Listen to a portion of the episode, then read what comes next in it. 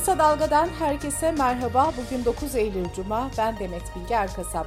Gündemin öne çıkan gelişmelerinden derleyerek hazırladığımız Kısa Dalga Bülten başlıyor. Ukrayna tahılının yoksul ülkelere değil de Avrupa'ya gittiğini gerekçe göstererek tahıl koridorunun rotasının değiştirilmesini öneren Rusya Devlet Başkanı Putin'e Cumhurbaşkanı Erdoğan'dan destek geldi. Konuyu Putin'le görüşeceğini söyleyen Erdoğan, biz Rusya'dan da tahıl sevkiyatı başlasın istiyoruz, burada bir gecikme var dedi. CHP lideri Kemal Kılıçdaroğlu bazı köşe yazarı ve araştırmacılara sosyal medyadan tepki göstererek defalarca suikast teşebbüsüne uğramış bana köşelerinde ders vermeye kalkıyorlar dedi. Kılıçdaroğlu Twitter'dan yaptığı paylaşımda şu ifadeleri kullandı. Şunu çok iyi bilsinler ki biz daha ölmedik. Onların da ne olduğunu gayet iyi biliyoruz. Haksızlıklar karşısında kalemini dahi oynatmayan, televizyonlarda konuşmayan, Alo Holdinglerin medyası bana ders vermeyi bıraksın, ateş olsalar cürmü kadar yer yakarlar. Kılıçdaroğlu açıklamasında isim vermese de Habertürk yazarı Fatih Altaylı'yı kastettiği öne sürüldü. Altaylı köşesinde şunları yazmıştı. Tüm CHP kitlesinin bile tam olarak içine sindiremediği bir Kemal Kılıçdaroğlu'nu Türkiye'nin içine sindiremezsiniz. CHP İstanbul Milletvekili Gürsel Tekin'in HDP'ye bakanlık verilebilir sözleri üzerine başlayan İyi Parti'nin HDP'nin olduğu yerde olmayız karşılığıyla devam eden tartışma ilişkin HDP'den yeni bir açıklama geldi. HDP sözcüsü Ebru Günay, İyi Parti lideri Meral Akşener'e şöyle seslendi. Hiçbir HDP'li zaten senin olduğun masaya gelmez, hatta oturduğun kıraathanede çay içmez. Senin bu ülkeye vaat ettiğin tek şey 90'ların karanlığıdır. Zehirli atık ve asbest taşıyan İzmir Ala'da sökülmesi planlanan savaş gemisi Brezilya'ya geri dönüyor. Yoğun itirazlar sonucu Çevre Bakanlığı geminin Türk karasularına alınmayacağını duyurmuştu. Buna rağmen gemi yolculuğuna devam etmişti. Dün bu konuda önemli bir gelişme yaşandı ve geminin geri döndüğü açıklandı. Geminin Brezilya'dan çıkışını engellemek için konuyu yargıya taşıyan Foç Enstitüsü Başkanı Miura ise şu açıklamayı yaptı. Asbestli geminin sökümüne karşı çıkan tüm İzmirlilere şükranlarımı iletiyorum. Bu zafer hepimizin. Tamamen insani kaygılar taşıyarak birlikte hareket ettiğimizde kazanabileceğimizi herkese göstermeliyiz.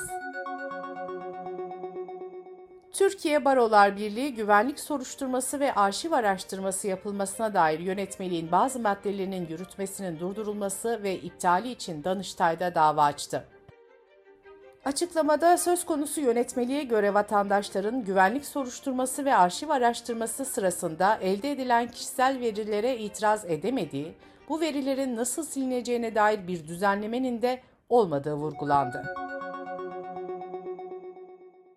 İzmir'in kurtuluşunun 100. yıl dönümü etkinlikleri kapsamında Tarkan'ın bugün İzmir'de konser vereceği alandaki dev platform önceki gece çöktü. Bir kişi yaralandı. Konser alanı tekrar hazırlanırken Tarkan bu konserin gerçekleşmesi için elimizden ne geliyorsa yapacağız dedi. Tarkan dün akşam saatlerinde attığı mesajda da konserin yapılacağını duyurdu ve hepinizi bekliyorum yazdı. Bu arada platformun nasıl çöktüğüyle ilgili de inceleme başlatıldı. Bu yıl peş peşe gelen festival ve konser yasaklarına önceki gün bir yenisi daha eklendi. Muğla'nın Fethiye ilçesinde düzenlenmek istenen Milyon Fest'in ardından Çağdaş Fest de yasaklandı. Yasak kararına tepkiler gelirken şarkıcı Demet Akalın da rakçısı, popçusu, rapçisi, türkücüsü gerçekten birlik olma zamanı dedi. Türkiye'de insanları enfekte edebilen kene kaynaklı yeni bir bakteri görüldü. Ankara Üniversitesi'nden Doçent Doktor Ömer Orkun 2000'e yakın kenede yüzlerce patojen taradıklarını ve 32 farklı kene kaynaklı patojenin varlığını belirlediklerini kaydetti. Orkun, kenelerin yoğun olduğu yerlere ilişkin risk haritalarının çıkarılmasını ve insanların bilinçlendirilmesi gerektiğini söyledi. Bu arada Yunanistan'da son bir haftalık süreçte sivrisinek kaynaklı Batı Nil virüsünden 11 kişinin hayatını kaybettiği belirtildi. Bu durum Türkiye'de de endişelere neden oldu. Uzmanlar özellikle Trakya ve Ege bölgesinde Eylül dönemi boyunca sivrisinekle mücadelenin yoğunlaştırılması uyarısında bulundu.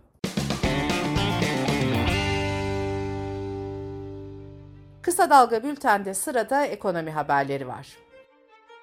Avrupa Merkez Bankası enflasyonla mücadele etmek ve euronun değerinin korumak için agresif bir faiz artışına imza attı.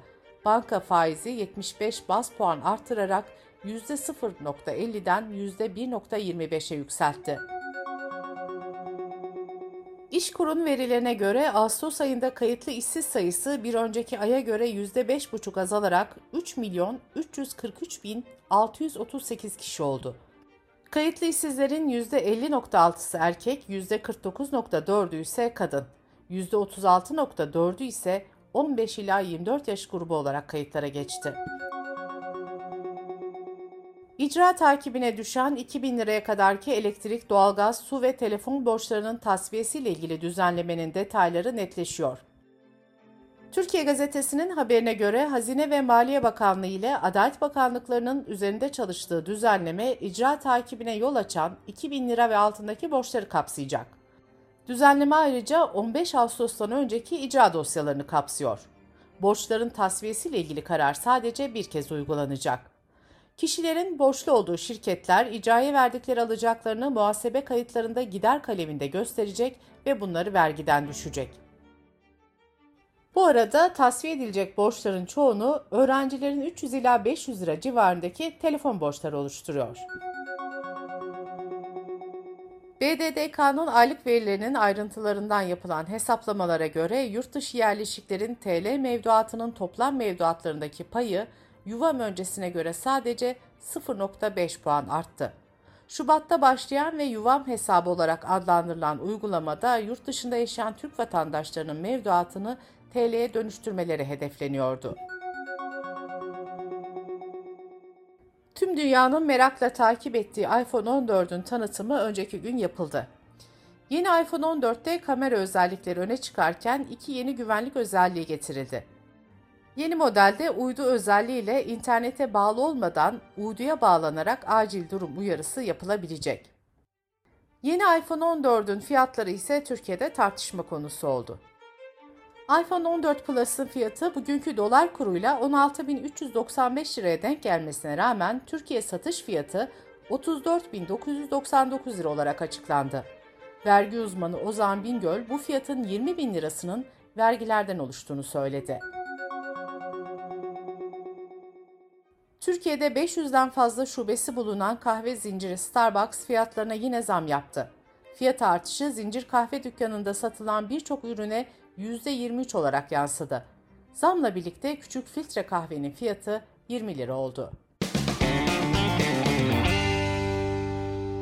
Dış politika ve dünyadan gelişmelerle bültenimize devam ediyoruz. Avrupa Birliği Komisyonu Rus gazına fiyat üst sınırı getirmeyi tasarlıyor. Avrupa Birliği ülkelerinin enerji bakanları konuyla ilgili hazırlanan tedbirleri Belçika'nın başkenti Brüksel'de bugün düzenlenecek toplantıda ele alacak. Reuters'ın ulaştığı taslağa göre Avrupa Birliği Komisyonu doğalgazdan üretilmeyen elektrikte megawatt saat başına 200 euroluk bir fiyat üst sınırı koymayı planlıyor. Komisyon ayrıca üye ülkelerden son 5 yıldaki ortalama tüketime göre elektrik tüketiminin %10 oranında azaltmalarını istiyor. Fiyat üst sınırı düşüncesinin aptalca olduğunu söyleyen Rusya Devlet Başkanı Putin ise bu düşüncenin gerçekleşmesi halinde Rusya'nın tedarik sözleşmelerine bağlı kalmayacağını söylüyor. Avrupa Birliği üyesi olmayan ancak Brüksel'le yakın ilişki içinde bulunan ülkelerin katılımıyla kurulacak Avrupa Siyasi Topluluğu'nun ilk toplantısı 6 Ekim'de Prag'da yapılacak. Fransa Cumhurbaşkanı Macron'un önerisiyle kurulan platforma Türkiye'de dahil edildi. Avrupa siyasi topluluğu Ukrayna Savaşı'nın ardından yeni bir dünya düzeni kurulurken Avrupa ülkelerini ve komşularını daha geniş bir siyasi diyalog ve işbirliği platformu etrafında bir araya getirmeyi hedefliyor. Amerikan havacılık ve savunma sanayi şirketi Lockheed Martin'in ürettiği F-35 savaş uçaklarının bir parçasında Çin'de üretilen bir alaşımın kullanıldığı ortaya çıktı. Pentagon, F-35'lerin teslimatını geçici olarak durdurdu. Dün açıklanan iki farklı rapor Afrika'da yaşam koşullarının giderek zorlaştığını bir kez daha ortaya koydu. Norveç Mülteci Konseyi'nin Birleşmiş Milletler Çocuklara Yardım Fonu ile birlikte hazırladığı ortak rapora göre Orta ve Batı Afrika'da 57 milyon çocuk okula gidemiyor. Kıtada yaşayan 2 milyon 500 bin insan ise iklim değişikliğine bağlı sebepler yüzünden yerini yurdunu terk etmek zorunda kalıyor. Birleşmiş Milletler Kadın Birimi dünya genelinde toplumsal cinsiyet eşitliğinin tam olarak sağlanmasının 3 asır sürebileceğine dikkat çekti. Hazırlanan rapora göre mevcut ilerleme hızıyla yasal korumadaki boşlukların kapatılması ve ayrımcı yasaların kaldırılması 286 yıl sürebilir. Kadınların iş hayatında güç ve liderlik açısından eşit bir konuma gelebilmesi için 140 yıl gerektiği ifade ediliyor. Britanya monarşisinin en uzun süreli hükümdarı Kraliçe 2. Elizabeth 96 yaşında hayatını kaybetti. Buckingham Sarayı'ndan yapılan açıklamada kraliçenin dün öğleden sonra huzur içinde öldüğü belirtildi. Kraliçe 2. Elizabeth'in ölümüyle en büyük oğlu eski Galler Prensi Charles İngiltere'nin yeni kralı ve devlet başkanı oldu. Kraliçe 2. Elizabeth 1950 yılında tahta geçti ve hüküm sürdüğü 70 yıl boyunca büyük sosyal değişimlere tanıklık etti. Hollanda'nın Haarlem kenti bir ilke imza atarak iklim değişikliğine etkisi olduğu gerekçesiyle birçok et ürünü için reklam yasağı getirdi. Yasağa göre 2024 yılından itibaren otobüs, durak ve ekranlar gibi halka açık yerlerde büyük hayvan çiftliklerinde üretilen et ürünlerinin reklamına yer verilmeyecek. Amsterdam ve Lahey kentleri daha önce hava ulaşımı, fosil yakıtla çalışan araba ve fosil yakıt reklamlarını yasaklamıştı. Dünya Kupası'na ev sahipliği yapmaya hazırlanan Katar'da belirli alanlarda içki satışına izin verileceği açıklandı. Buna göre stadyumların seçili alanlarında ve başkent Doha'da taraftarlara ayrılacak 40 bin kişilik özel bölgede içki servisi yapılacak. 21 Kasım 18 Aralık arasında yapılacak Dünya Kupası tarihte ilk kez Orta Doğu'da ve nüfusunun büyük çoğunluğu Müslüman olan bir ülkede düzenlenecek. Bültenimizi kısa dalgadan bir öneriyle bitiriyoruz. Kısa Dalga yayın yönetmeni Kemal Göktaş, memuriyetten ihraç edilen Ankara Mimarlar Odası Başkanı Tezcan Karakuş Candan'la konuştu.